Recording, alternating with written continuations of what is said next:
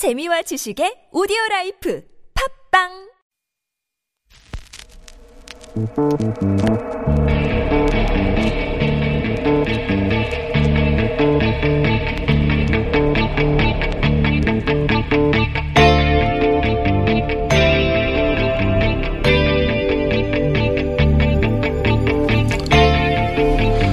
안녕하십니까. 김어준의 뉴스공장 주말 특근 진행을 맡은 원종우입니다.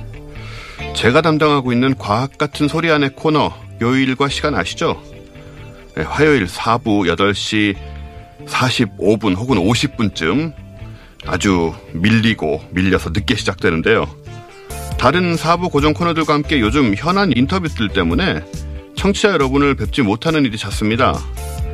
이번 주도 민주당 전당대회 최고위원 경선 후보들 대담 때문에 제 코너가 사라졌습니다. 그리고는 쉬고 있는데 갑자기 주말에 특근하라고 해서 나왔고요. 뭐 좀 속상하긴 하지만 뉴스공장 청취자 여러분 이렇게라도 만나는 게 좋죠. 지난 한 주간 무더위 싹 날려줄 속 시원한 인터뷰만 모았습니다. 뉴스공장 주말 특근 지금부터 함께 하시죠.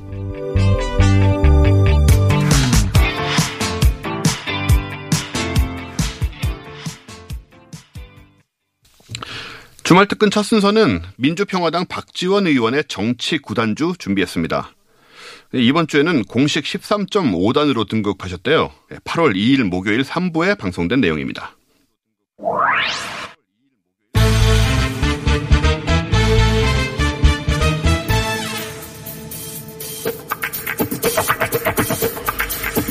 뉴스공장 공식 12단입니다. 네.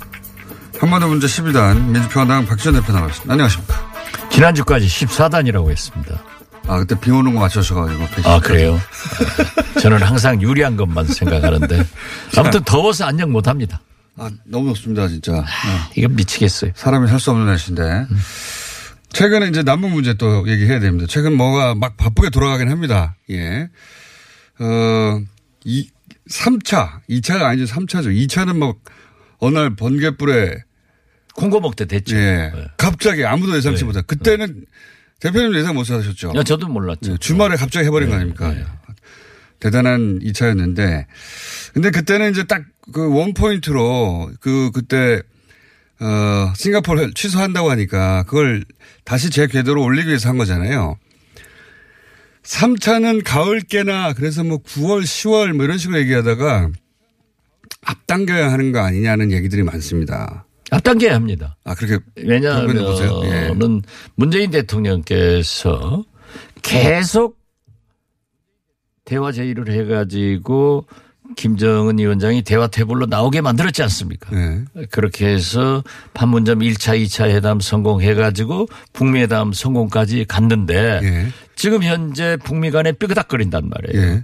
그러나 저는 북한이 미국한테 해준 게 첫째는 억류된 미국 시민 풀어줬고. 세 사람 풀어줬고 예. 풍계리 갱도 폭파했고 폭파했고 예. 엔진 실험장 금창리 미사일 음? 예. 엔진 실험장 실험장 예. 해체 들어갔고 예. 했고 또 더욱이 유해. 미군 유해를 예. 55구를 송환시켰단 말이에요. 예. 네 가지를 해줬어요. 예. 이게 지금은 말 대 말이 아니라 행동 대 행동이어야 되는데 미국은 딱 하나 해준 겁니다. 훈련 연기. 훈련 연기. 예. 있는 군인 지금도 훈련하면 하는 거예요. 예. 그래서 제가 늘 말했듯이 김정은 위원장은 핵시설과 핵무기의 폐기로 답을 해야 되고 트럼프 대통령은 말과 종이로 하기 때문에 예. 찢어버리면 끝난단 말이에요. 근데 종이도 안 나오고 있어요. 지금. 안 나오죠. 예, 지금. 그렇기 때문에 북한에서도 지금 그 전략을 쓰는 거죠. 음. 이때 잘 안 되면은 모든 공을 트럼프 대통령한테 돌렸던 문재인 대통령이 나서야 됩니다. 음. 또 사실 미국에서도 그걸 바라고 있을 거예요. 문재인 대통령 외에는 또 풀 사람도 없습니다, 지금. 그렇죠. 예. 그렇기 때문에 저는 북한과 접촉을 해서 3차 어, 정상회담을 빨리 하자. 8월 달에 해서 지금 현재 9월 유엔 총회에 리용호 북한 외상이 연설 신청을 해놨지만은 그건 형식적이고 김정은 위원장이 뉴욕을 방문해서 위원청에 연설도 하고 남북 미중 정상들이 모여서 종전선언도 할 필요가 있다. 이렇게 해야 비핵화의 길로 가는 거다. 9월에 유엔 총회 때 연설하고 종전선언을 이뤄내기 위해서는 그 전에 할 일이 되게 많은데 그 추진력을 얻기 위해서는 3차 정상회담 빨리 해버려라. 그걸 설득할 분이 예. 또 미국의 메시지를 가장 정확하게 전달하면서 설득할 분이 문재인 대통령밖에 없고 문재인 대통령이 그것을 설득하기 위해서는 3차 정상회담을 최소한 8월 중에 전격적으로 해야 된다. 뭐 시간이 너무 촉박하지 않습니까? 이번 달인데. 2차 정상회담은 무슨 뭐 시간 충분히 가지고 있습니까? 이제 지금 남북 관계는 그냥 넘어가면 되고 너- 넘어 내려오면 되는 거예요. 과거처럼 막 몇 달씩 준비하고 그렇죠. 그러지 예. 말고 예. 다 이미 빤히 나와 있는 주제 아니에요. 예. 그리고, 그리고 예. 사실 우리 언론에 조금 그 8월장 남북 정상회담에 대해서 가능성이 있는 방향으로도 어, 보도가 되고 불가능한 또 보도가 되고 있지만은 사실 어떤 모든 것이 남북 관계나 북미 관계가 불가능한 예측을 하면서 좋은 방향으로 가고 있어요. 어. 그리고 거듭 말씀드리지만은 미국에 미국 북한과 접촉한 실무자들의 얘기는 예. 전부 다 잘 된다. 왜냐하면 제일 큰 변화가 그거라는 겁니다. 김정일 위원장과 예. 김정은 위원장의 태도가 다릅니다. 음. 김정은 위원장은 확실히 비핵화를 해서 경제 발전으로 가겠- 가겠다는 아주 원칙을 가지고 있기 때문에 최고 지도자의 마음이 달려 있기 때문에 된다 이렇게 보고 있어요. 그 이야기 이 대표님도 하시지만 또 다른 분한테서 그 얘기 들었습니다. 미 국무부나 정부 아, 실력 있는 사람은 그런 얘기 해요. 미 국무부나 정부기관이 김정일 위원장과 김정은 위원장은 다르고 김정은 위원장은 비핵화 의지를 가지고 있는 거로 파악하고 있다. 그렇습니다. 예. 예. 대표님도 그 얘기 하시네요. 예. 사실인가 봅니다. 그죠? 대표님 말씀. 어, 지난번에도 했는데요. 그랬나요? 저한테 들으면 꼭 다른 사람한테 들은 것으로. 아닙니다. 다른 분한테도 들었습니다. 아. 김수현 교수님한테도 들었고.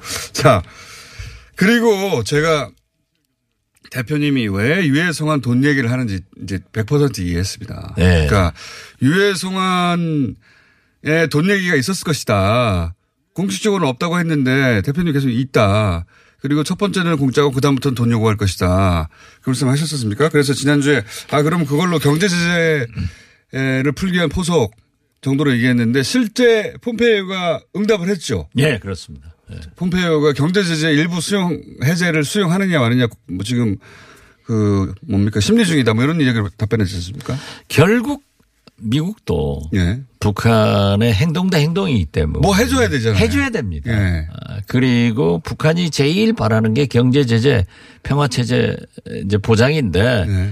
그렇게 된다고 하면은 저는 최소한 에, 경제 제재를 완전하게 풀지는 못하겠지만은 일부. 상당한 부분을 풀어야 되고 어 종전 협정 같은 것을 해서 어 평화 체제의 길로 평화를 보장하는 길로 가면서 어 핵 문제가 해결될 것이다 그렇게 봅니다. 그러니까 그쭉 지금까지 이어진 이야기를 이제 종합하면 어 유해 송화는 트럼프 대통령한테 굉장히 좋은 소재고 아 그렇죠. 앞으로도 계속 해야 되는데 예. 그런데 미국에서는 자기들 장비와 자기들 사람을 직접 투입하겠다는 거 아닙니까? 그렇습니다. 과거에도 그렇게 했습니다. 예. 예. 그러면 당연히 거기에 이제 먹고 자야 되고 또 실비도 들어가는데 그거를 주긴 줘야 되는데 그러면 소위 말하는 벌크캐시 대량의 현금이 들어가야 되는데 자기들이 못하게 하고 있었잖아요 이때까지. 그렇죠. 예. 근데 자기 문제를 풀려면 그 문제를 해결해야 되는 거 아닙니까? 그러니까 항상 어, 미국에서 들어가서 직접 작업을 하고 확인을 해야 되거든요. 예. 어, 우리가 어, 북한의 매장 문화가 우리나라처럼 그렇게 철저히 안 돼 있더라고요. 아하. 그래서 과거에 일본 예. 시신 보냈다가 DNA 검사해 가지고 망신당했잖아요. 예. 그렇기 때문에 미국은 또 철저한 나라이기 때문에 자기들이 들어가서 유해 발굴도 하지만은 아, 삽질하고 곡괭이질 하는데 미국 사람들이 할 수는 없는 거 아니에요. 예. 어, 그러고 이제 DNA 검사 같은 것을 철저히 하기 때문에 그런 오류가 안 나오는 거예요. 만약에 그 일본 같은 것을 미국이 답습한다고 하면은 북한도 문제지만은 미국 자체에서도 그렇죠. 굉장한 문제가 되는 거예요. 가져왔는데 그렇죠. 뭐 동물뼈라든가 이런 식으로 네, 그런 나니까 식이 나오니까 네. 자기들이 들어갈 수밖에 없고 들어가서 하면은 비용이 발생하고. 비용이 발생하고 그래서 지난번에 55구는 과거에 발굴해 놓은 그 유해를 송환시키기 때문에 돈을 안 받고도 할 수 있지만은 지금부터 발굴 들어가는 것은 반드시 네. 뭐 어떤 경비든지 내놔야 될 거 아니에요. 그러면은 그것이 기- 에, 경제 제재 음. 해제의 단초가 된다. 저는 그렇게 보는 겁니다. 유해 송환을 싱가포르에서 약속했을 때 이미 그 이런 포석이 그 북한에 있었나 봅니다. 그죠? 그 뭐 그 외교의 규제들이라니까요. 네. 결국은 경제 제재가 미국도 꼭 필요하고 어 그리고 미국에도 스스로 명분도 되고 미국도 이제 그거 가지고 설득해야 되니까 어 그러면서 발생할 수밖에 없는 비용이고 이걸 고리로 해서 경제 제재 일부를 해제하고 그러니까 트럼프가 또 뭐 20%만 돼도 해제한다는 이런 얘기를 그때 해버리는 것 같고 그죠? 그러니까 다 지금 현재 얘기였습니다. 북한에서 해외에 나가 있는 노동자가 제가 알고 있기로는 7, 8만 예. 됩니다. 아, 그래서 오늘 보도 보면은 카타르에 있는 천여 명의 북한 노동자도 다 추방하겠다. 예. 지금 러시아에 한 2만 가 있는데 이번에 비행기 다섯 대가 어, 러시아 공항에서 북한에 확인됐는데 예. 여기도 아마 북한 노동자들을 송환해 오는 것 아닌가. 음. 이게 과거 우리가 보면요. 사우디아라비아에 예. 우리 노동자들이 얼마나 많이 나가 있었습니까? 예. 그때 우리가 외화벌이를 파독, 했죠. 간호원, 광부 이 사람들로 인해서 우리 경제가 발전시켰단 말이에요. 네. 어, 지금 북한도 7, 8만의 해외 노동자들이 그 많은 외화벌이를 했는데 저걸 제재하니까 다 이제 본국 송환하기 때문에 이 북한도 견딜 수가 없어요. 어? 그렇기 때문에 이 step by step 조금씩 조금씩 제재를 해제하면서 북한에도 희망을 줘야지 그건 너무 심하게 하면 튄다 이거죠. 미국 해준 게 없으니까 뭘 하- 해주긴 해야 됩니다. 해야죠. 예. 네. 어, 그 유해 송환은 결국 그래서 경제 제재하고 연결되는 것이다 이렇게 보시면 될 것 같고. 그 금강산이나 개성공단은 북한에서도 하자 했지만은 그건 상당히 기다려야 될 거예요. 어려울 거예요. 양승태 이제 이쪽도 저는 전문가일 것 같은데 양승태 사법부 시절에 재판 거래가 점점점 있었던 것으로 지금 결론 나가고 있지 않습니까? 뭐 사실로 나타났던데요. 뭐. 예. 어? 그죠? 거의 사실인 것 같습니다. 예. 그 양승태 사법부는 서초동의 국정원이었고 서초동의 기무사였어요. 그런 것 같습니다. 예. 이거 뭐 SNS까지 다 예. 해가지고 난 진짜 이해가 될 수 없어요. 저는 상고법원을 처음부터 찬성했어요. 아, 찬성하셨군요. 그때. 네. 예. 저는 그렇기 때문에 찬성한 꽤 있습니다, 그때. 네, 로비 대상. 아니 저는 지금도 찬성해요. 예. 왜냐하면 국민은 재판을 빨리 받을 권리가 있고 예. 지금 지방법원에 항소부가 있거든요. 예. 거기에서 어, 어떤 사건들은 지방법원 항소부에서 재판하는데 고등법원하고 똑같아요. 그 재판 적체가 심한 건 맞으니까. 그렇죠. 예. 그 해법 하나로. 대법관 한 사람이 1년에 거의 뭐 3만 5천 4만 건을 하는데 예. 우리는 교통 사범 관계도 대법원에 상고하고 본단 말이에요. 예. 그런데 흔히 미국하고 비교하는데 미국은 주마다 대법원이 있어요. 예. 그러니까 생활사범 그런 것은 다 주 대법원에서 전부 해버린다고요. 네. 그러니까 50 몇 개가 있는 거예요. 예. 예, 그리고 우리 이 미국 대법원은 사실상 헌법재판소 역할을 한단 말이에요. 그렇죠. 맞습니다. 그런데 예. 우리는 경미한 형사사건까지 다 대법원으로 그래서 올라가니까 찬성하시고. 예, 나는 상고법원 두는 것도 좋다. 예. 또 상고 허가제 도입하는 것도 좋다. 어, 빨리 재판 받아야지. 재판 받아보세요. 아, 오래 받아봤잖아요. 길게 아직도 받고 있는 것도 있습니다. 7년째, 8년째. 어, 그러니까 그 사람 피 말려 가는 거지. 네, 맞습니다. 재판 안 받아본 사람은 몰라요. 진짜 몰라요. 제가 15년 받았어요. 그거 저도 동감하긴 하는데 그리고 그게 꼭 상고부문의 제도로 해결될지 혹은 뭐 그게 해결된다 하더라도 양승태 사법부의 의도는 좀 다른 것도 있었던 것 같기도 하고 아니, 제 경우를 설명하더라도 저는 상고법원 찬성했는데도 처음부터 뭐 했고 공개적으로 했는데도 아, 제 저축은행 재판을 갖다가 유죄 판결 내놓고 청와대에서 아주 기분 좋아할 것이다. 네. 이런 분석을 한 문건이 나오면은 누가 국민이 신뢰하겠어요.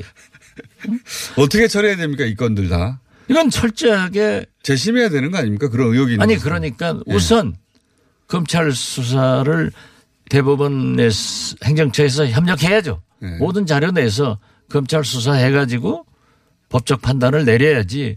아니 앞으로 이게 지금 과거에는 우리 정부 기관에서 국민들이 가장 사법부를 신뢰했습니다. 예. 그런데 지금은 대폭락했어요, 대폭락. 예. 60%의 국민이 신뢰하지 않는다는 거예요. 예. 그럼 재판 받고 나서 이것도 어디서 입김 들어간 거라고 그렇죠. 시작하면. 이건 안 되죠. 네. 그렇기 때문에 지금 현재의 적폐는 촛불혁명의 산물로 우리가 파낼 것은 파내서 없애는 게 낫죠. 자, 그러면은 이렇게 마무리할게요. 어, 그 의혹 대상이 되는 재판들, 그러니까 지금 현재 의혹의 대상이 되는 그 판, 전직 판사들 혹은 현직 판사들은 특별사법부로, 특별재판부로 재판을 하고, 그죠? 네. 그리고 재판 거래 대상이 됐던 재판들은 재심을 해야 되는 게 아닌가 싶은데. 당연히 그렇게 하겠죠. 예, 그래야 되겠죠? 이제 검찰 수사 결과가 나오면은 예. 명명백백하게 밝혀져야지 이걸 어물어물해서 뭐 어제 그 대법관 세분 네, 퇴임할 때. 퇴임하면서 뭐 사법부는 뭐 건들지 말라는 식으로 했는데 네. 건들지 말게 자기들이 했어야죠. 어? 건들게 해놓고 어떻게 가만히 있으란 마- 말입니까? 알겠습니다. 마치 친일파들 놔둬라 하는 것하고 똑같아요. 신 실컷 해놓고. 네, 그렇죠. 지금 이걸 해결하지 못하면은 사법부가 또 국정원 되고 또 사법부가 서초동의 기무사 돼요. 그런 짓 해서 되겠어요? 알겠습니다. 네. 대표님, 시간 다 됐습니다. 열받습니다. 막판에, 막판에 더 얘기하고 싶으셔가지고 자꾸, 예. 하지만 시간이 다 됐다는 거, 지났다는 거 사실은. 자, 지금까지 박지원 13.5단으로 오늘은 마무리하겠습니다. 박지원 대표였습니다. 감사합니다. 네, 감사합니다. 김정은 위원장과 트럼프 대통령 간의 친서가 오가고 있죠. 김정은 북한 국무위원장이 지난 1일 트럼프 대통령에게 친서를 보냈고 트럼프 대통령도 김정은 위원장에게 답장을 썼다고 밝혔습니다. 북미 양국 간의 친서 정치가 교착 국면에 들어간 양국의 비핵화 협상의 돌파구가 될지 주목되네요. 2차 북미 정상회담도 이참에 조속히 성사되면 좋겠습니다. 주말 특근 두 번째로 준비한 순서는 기무사 개헌 문건 논란 짚어본 군인권센터 임태훈 소장 인터뷰입니다. 화요일 2부에 방송된 내용입니다.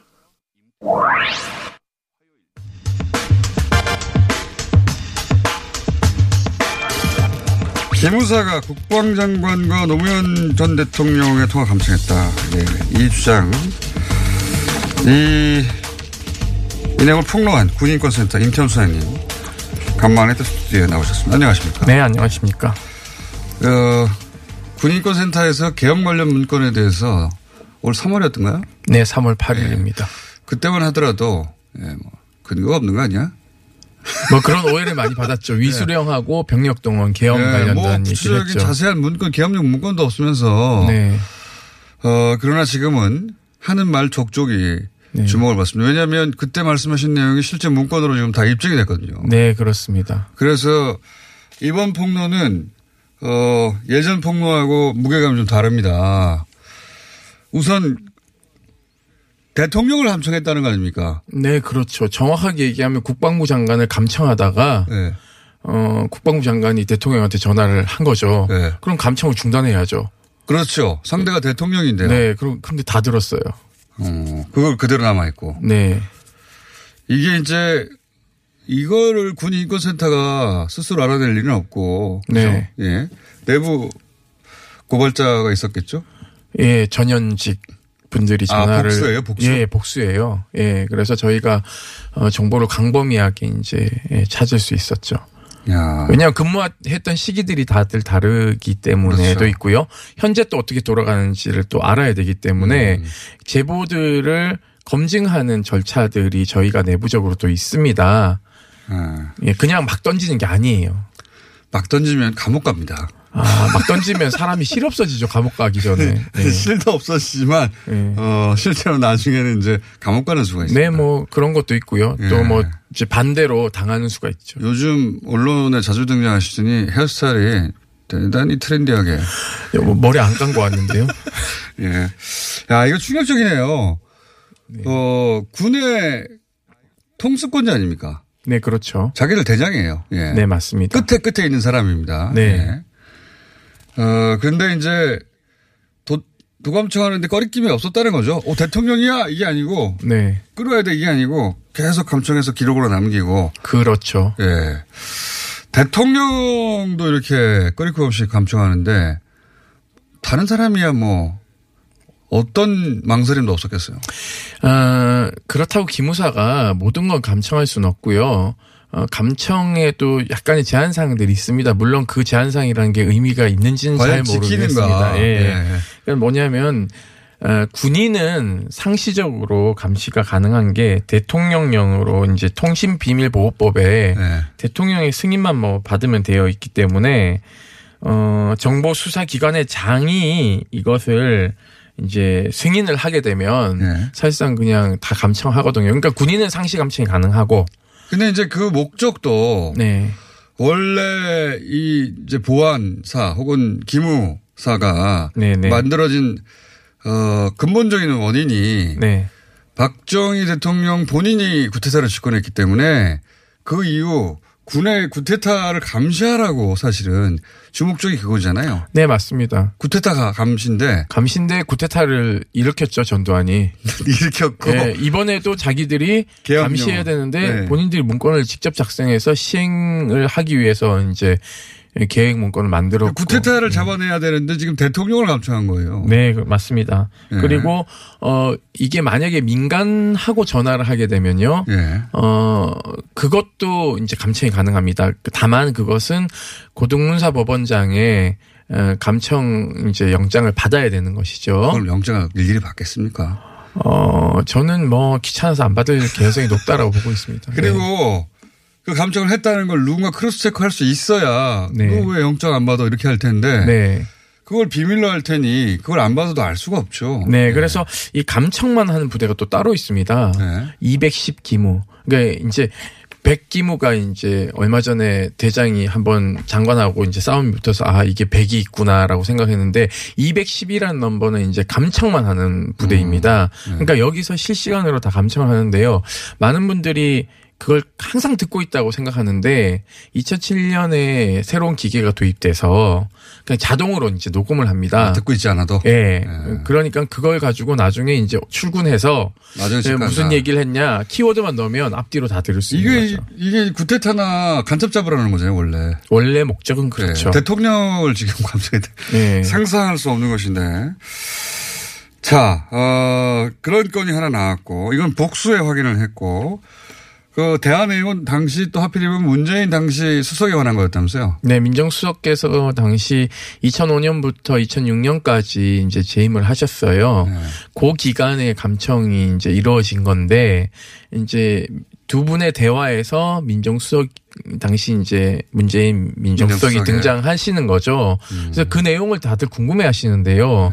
사실 그 내용은 그것까지는 알고 싶지 않아요. 통- 통신 비밀이기 때문에 네, 제가 저도. 얘기하는 순간 저도 잘못된 것이죠. 예. 어, 어쨌든 대통령이 국방장관과 하는 통화도 어, 감청을 했던 기관인 것이고. 야, 이건 상상하기 어렵네요. 진짜. 그 대통령을 이제 그렇게 해서 감청을 하게 되면요 본인의 목적을 어떻게 달성하냐면요 다음에 누가 될지 모르기 때문에 그 자료들을 축적해 놓습니다. 그래서 이제 다음 대통령이 만약에 이와 반대되는 당이 당선이 되면 가서 이제 정보를 제공하겠죠. 예, 제공하면서 이쁨을 받는 거죠. 그러니까 기무사라는 존재는요 어느 정권이 들어서도 이쁨을 받을 준비를 다 갖춰놓은 아주 최적화된 음, 정보기관이라고 보시면 됩니다. 근데 그, 그렇게 정권의 애완견처럼만 묘사할 것이 아닌 것이 보면은 선택적으로, 예. 어, 예를 들어서 박근혜, 이명박 정권 때는 나서서 댓글 공작도 하잖아요. 네. 본인들이 이 이런 활동을 하는 배경 속에는 우리가 대통령을 선택할 수 있다 혹은 밀어서 당선시킬 수 있다 이런 인식이 기본적으로 있는 것 같습니다. 그런 오만 방자함이 있죠. 예. 예. 그리고 어 그것은 가능한 것이 우리가 보통 뭐 갤럽이나 여론을 이제 조사하는 기관들이 있지 않습니까? 어, 기본적으로 기무는 지역에 기무 부대를 다 구성하고 있기 때문에 이들을 언제든지 동원하면 여론 동향 분석을 다 할 수 있습니다. 음. 그렇기 때문에 더 갤럽보다 더 상세한 내밀한 것들도 모집단이 다 훨씬 크겠네요. 그렇죠. 예를 들면은 어 지역에 네. 표를 많이 가지고 있는 영향력 있는 사람들을 네. 이미 이전에 다 접촉을 하고 있기 때문에 그분들 그리고 어 공무원들 그리고 일반 민간인들도 다 접촉을 하면 여론조사를 자기들이 선관위에 신고하지 않고 돌리기도 하겠네요. 네 그렇죠. 네, 판세 분석. 예, 그러기 때문에 본인들은 이런 동향 분석을 통해서 실제 어, 이 대선 17대 대선 전에 네. 여론 분석을 한 것을 어, 여의도 연구소에 제공했다라는 것은 군이 여의도 연구소에 예, 군이 다 아는 뭐 공공연한 사실입니다. 예. 참 이거 정치 집단이에요. 그 사고방식. 정치에 관여하는 거죠. 실제. 예. 네. 아니 그 대선 동향 분석을 한 다음에 어 당시 한나라당이네요. 이때면 한나라당의 네. 여의도 연구소에 제공을 군이 왜 합니까? 잘 보이려고요. 이게 분석해 보니까 저쪽이 유리하니까 이제 붙은 거죠. 그 그렇게 볼 수도 있고 어 이쪽을 당선시키고 싶은 거죠. 뭐. 그런 욕구도 강하죠. 네. 그러니까 이 정보기관이 기무사나 국정원이 사실은 민주당 정권이 들어서면은 조금 약체화되죠. 사실은 뭐 크닥 감시는 많이 안 하지만 그래도 어 본인들이 적법 절차 안에서 하기 위한 노력을 하지만 그걸 또 요구하고 있고요. 하지만 이 반대되는 뭐 한나라당의 새누리당이 집권을 하면 본인이 적극적으로. 정치, 예, 정치에 노골적으로 개입하거나 심지어는 댓글 부대부터 시작해서 여러 가지 불법적 행위 들을 하는 것이죠. 그렇기 때문에 이것을 애시당초에 좀 감시를 상시적으로 할 수 있는 옴부즈만 제도 같은 것들을 유럽처럼 도입을 해야 되는데 저는 지금이 기회이지 않냐는 생각도 들고 그리고 기무사는 국정원 정도로 개혁하는 게 아니라 사실은 여기는 해체하는 게 맞습니다. 왜냐하면 DNA 자체부터가 굉장히 태생적으로 김창룡부터 시작하기 때문에 친일. 예, 친일부터 시작하고 뭐 이러기 때문에 여기는 다 어, 원대복귀 시키고 어, 새로 뽑아야 돼요. 사실상 뭐 기무학교에 배우는 게 저기 문따 불원서적. 해정술이라고 아세요? 해정술이 뭡니까? 어, 문을 이렇게 문 따는 거. 따는 방법 음. 뭐 절도 행위나 도둑놈 키우는 거예요, 사실상. 그건 저 국정원에서 저는 훈련하는 걸로 알고 있습니다. 아, 그런 거 하면 안 돼요, 사실은. 아, 굉장히 원시적이죠. 첩보 활동에 필요한 기본 기술로. 아니, 그 첩보, 아니, 첩보 활동이라는 것이 남의 사생활 문 따고 들어가고 흥신소가 하는 짓이죠. 그런 것들은. 상대가 간첩일 수도 있잖아요. 네. 저는 문 따는 것까지는 그렇다고 쳐요. 근데 네. 이그 기반이 되는 사상, 문을, 누구 문을 따르냐. 예를 들어서 노무현 바로 직전 대통령이잖아요. 네. 바로 직전 대통령의 자서전을 불원서적이라고 한 거 아닙니까? 그러니까 문제죠. 기무학교에 입학하는 네. 요 이제 예비 요 요원이죠. 이런 사람들의 이제 짐을 이렇게 볼 거 아니에요, 교관이. 그러다가 짐을 풀어서 봤는데 노무현 자서전이 있는 거예요. 뭐 그런 얘기를 하는 있죠. 거죠. 그죠? 이 예. 불온서적이다라고 불온서적이다. 얘기를 하면서 그리고 노무현 대통령 서거 당시 기무 요원들이 박수를 치면서 그거, 환호를 그 하고. 제보는 진짜 신빙성 있는 제보입니까? 예, 예, 있습니다. 예, 이게 다 일맥상통하는 얘기들인 것이죠. 진짜 서거를 보고 김호 의원들이 박수를 쳐고 환호했다는 거예요? 아니 그거는 이미 추론이 가능한 게요. 네. 당시에 대통령이 쉴 때도 서거 전에 대통령이 쉴 때도 어 예를 들어서 지휘 서신 같은 것들을 대통령이 예. 말씀을 하시면 영상을 틀지 않습니까? 예.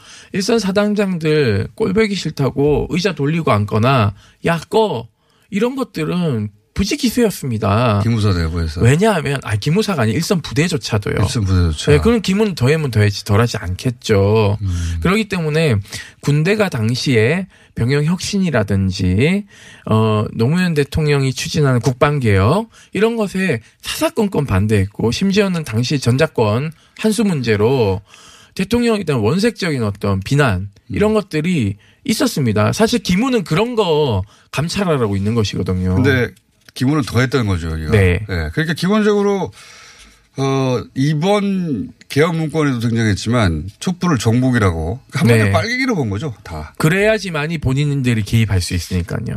그러니까요. 이건 진짜 충격적이네요. 예. 뭐 정치적 성향을 따라서 직전 대통령이 서거했는데 어, 군에 예.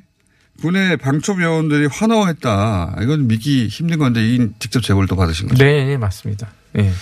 그냥 둬서는 안 되겠습니다. 예. 저는 뭐 해체해야 된다고 보고 있고요. 아니 보수 보수 대통령이 서거했다고 박수 치는 것도 안 되는 거고요. 이거는 네. 김 의원들이 가지고 있는 기본적인 자질과 정신 상태가 흘러 먹은 거죠. 이건. 저는 이분들의 국가관이 의심스럽습니다. 그러니까요. 제 말이 네. 그겁니다. 어, 어떻게 과- 이 역할을 맡깁니까? 과연 어이 우리 미- 민주공화국을 부정하는 듯한 인식들, 과거 봉건제 국가에서 본인들이 왕을 위해서 존재하는 예, 그러한 집단으로 저는 보이고 아니 있어요. 왕을 위해 존재하면 노무현 전 대통령한테는 충성해야 될 거 아닙니까 그건 이제 왕이니까. 폐위된 왕이라고 보는 거죠. 그렇게 제가 보기에는 그것도 선택 선택을 해서 예, 자기들 정치 성향에 맞는 어, 대통령만 선별적으로 어, 지지하고 지원하고 군이 그러면 안 돼. 이거는 정당이죠.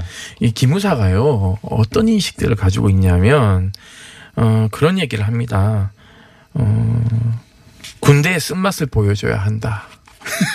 우리가 한번 갈아엎어야 하는데 군대 이런 말을 우리가 한번 갈아엎어야 하는데 예, 이런 말을 술자리에서 서슴없이 하고 있고요. 그것도 제보를 받으신 거예요? 예, 그럼요. 그러니까 기무사에 근무하는 현직 예를 들어서 간부들이 우리가 한번 갈아엎어야 돼. 네, 네, 네. 이런 이야기를 평상시에 하는 예, 거죠. 예. 이게 개헌 문건이 거- 이상하지 않은 거죠 자기들한테. 예, 그렇죠. 그리고 기무부대가를 부릅니다. 예. 이 가사를 간략하게 소개드리면 결의와 국토수호는 자기들의 사명이라고 얘기하면서 역사가 우리를 명령하는 날 범같이 사자같이 달려나가리.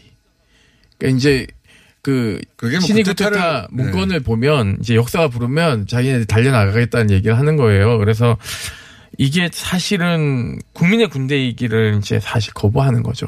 아니 그러니까 이건 정치 집단이에요. 정치 집단한테 어, 모든 세금을 들여서 어, 사찰할 그리고 어, 그 뭐, 그러니까 장비들을 다 주고 예. 그 사람들의 정치 성향대로 자기들끼리 어, 정보를 유통시키고 그래서 특정 정치 세력을 지, 지지하고 정 네. 이것저것 다 안 되면 자기들 직접 계엄까지 해서 예. 네. 나라를 운영할지 수도 있다는 발상을 하는 사람들이 모여 있는 거 아닙니까? 뭐 그렇죠. 언제라도 어, 통치자를 갈아치울 수 있다라는 음, 잘못된 생각을 가지고 있는 거죠. 그것은 가능하다고 보- 어, 본인들은 생각합니다. 왜냐하면 세 명의 대통령을 구테타를 통해서 그렇죠. 예. 어, 집권을 시켰기 때문에 자기들 대통령을 배출한 사람들인 아, 거예요. 충분히 가능하다는 인식을 가지고 있습니다. 국정원보다 규모도 예산도 적지만 예. 항상 국정원 위에 있다고 생각하는 것 자체가 국정원 출신이 대통령 한적 없지 않느냐 우리 역사에서. 그렇죠. 우리는 세 명이나 있어. 예. 그리고 잘 생각해 보십시오.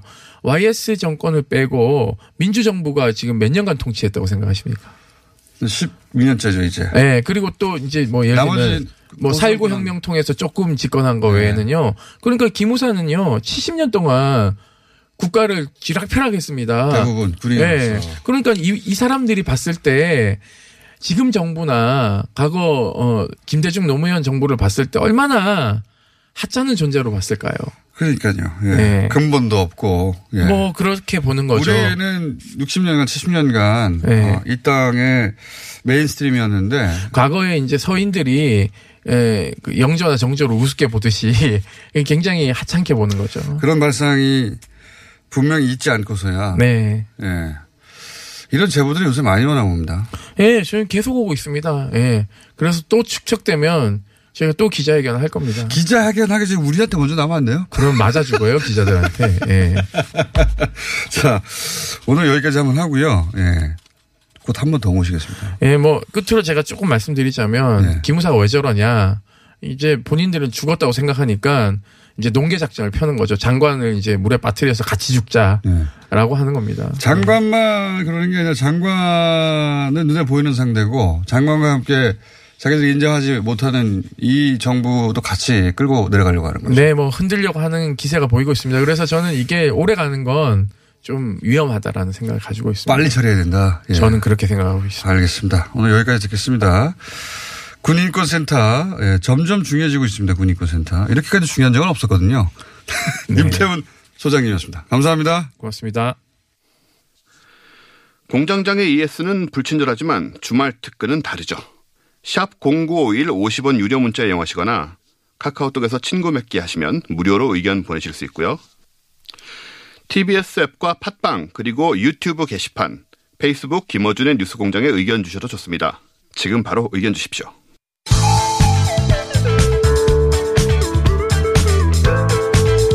뉴스의 깊이가 다릅니다. 최고의 뉴스 생산자 김어준입니다.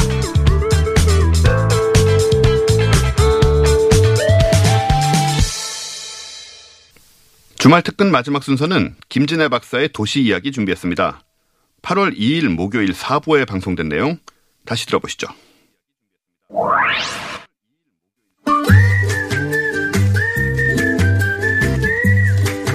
김대리 박사님 네, 안녕하세요. 빨리 아. 얘기할까요? 네? 뭐 얘기해? 빨리 얘기할까요? 아니, 왜, 왜 급하세요? 찔리는 게, 찔리는 게 있고, 캥기는 게 있고, 여러 가지가 있고. 지난주에 이번 주에는 시간을 많이 드린다고 그랬는데 더 짧아졌어. 아, 뭐, 저거 하실 거 없고요. 네. 우리 여름 도시 여행 특집 하는, 하고 있는 중인데, 오늘은 이제 우리나라 도시, 데프리카 대구.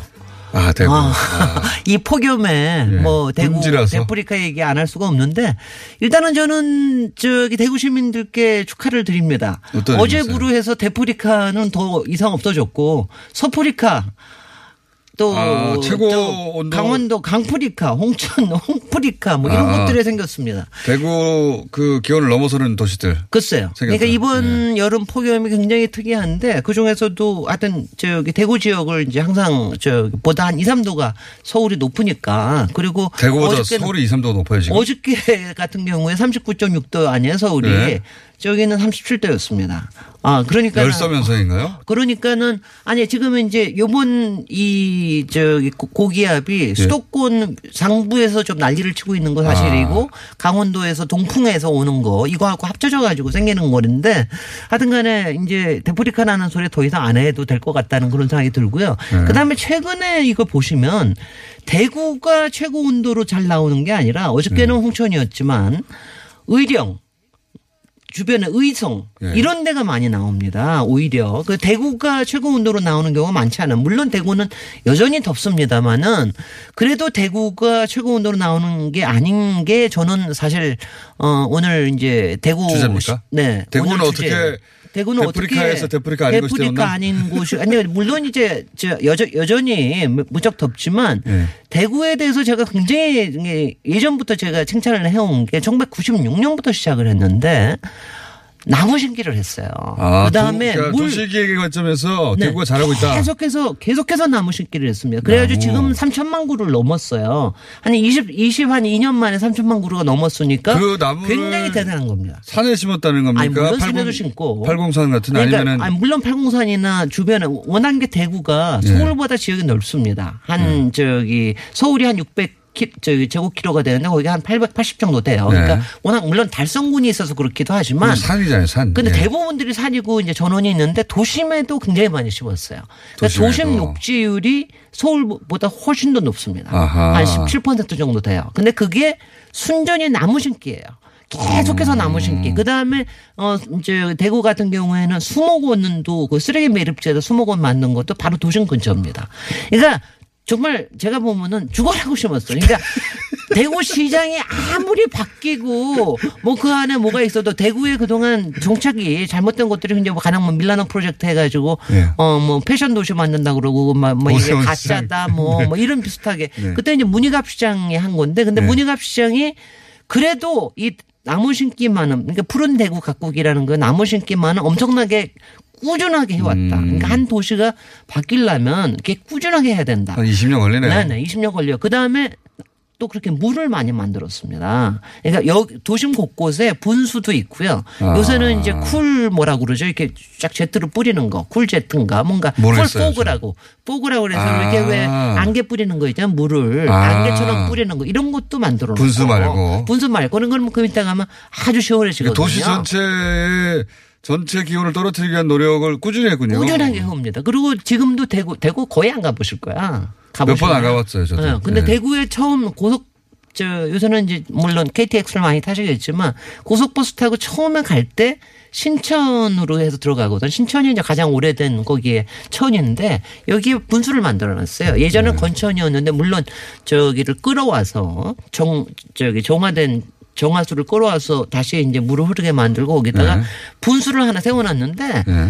그러니까, 그러니까 도시에 대한 인상이 완전히 달- 달라집니다. 그러니까 이게 그러니까 정말 이 그러니까 대구 시민들은 자랑스러워 하셔야 돼요. 그러니까 전- 도시계획 관점에서는 대구가 지금 성공 모델이군요. 아, 굉장히 그 점에서는 성공 모델입니다. 음. 그리고 이제 어 가령 나무를 심고 이제 대구에 저기가 전나무인데 그 저기인데 나무를 이제 여태까지는 나무를 이 나무를 죽자고만 심었다. 요새는 이제 어디까지 생각을 하냐면 이제 이게 폭염에 대응할 수 있는 나무를 어떻게 세워야 되느냐 이런 것까지도 이제 연구를 합니다. 폭염에 대응할 수 있는 아니야, 이건 이건 확실하게 뭐냐면 야자수요? 아니요, 그게 아니라 이게 전나무도 그런데 예. 이파리가 하늘하늘 하면 빨리빨리 어, 물, 저기, 막, 이게 날아갑니다. 더위를 먹어요. 먹어서 날아갑니다. 이게, 이 감나무처럼, 감나무가 어떻게 생긴지 모르는 사람 앞에서 이런 얘기 해봤자 아무 저는 소용도 감나무. 압니다.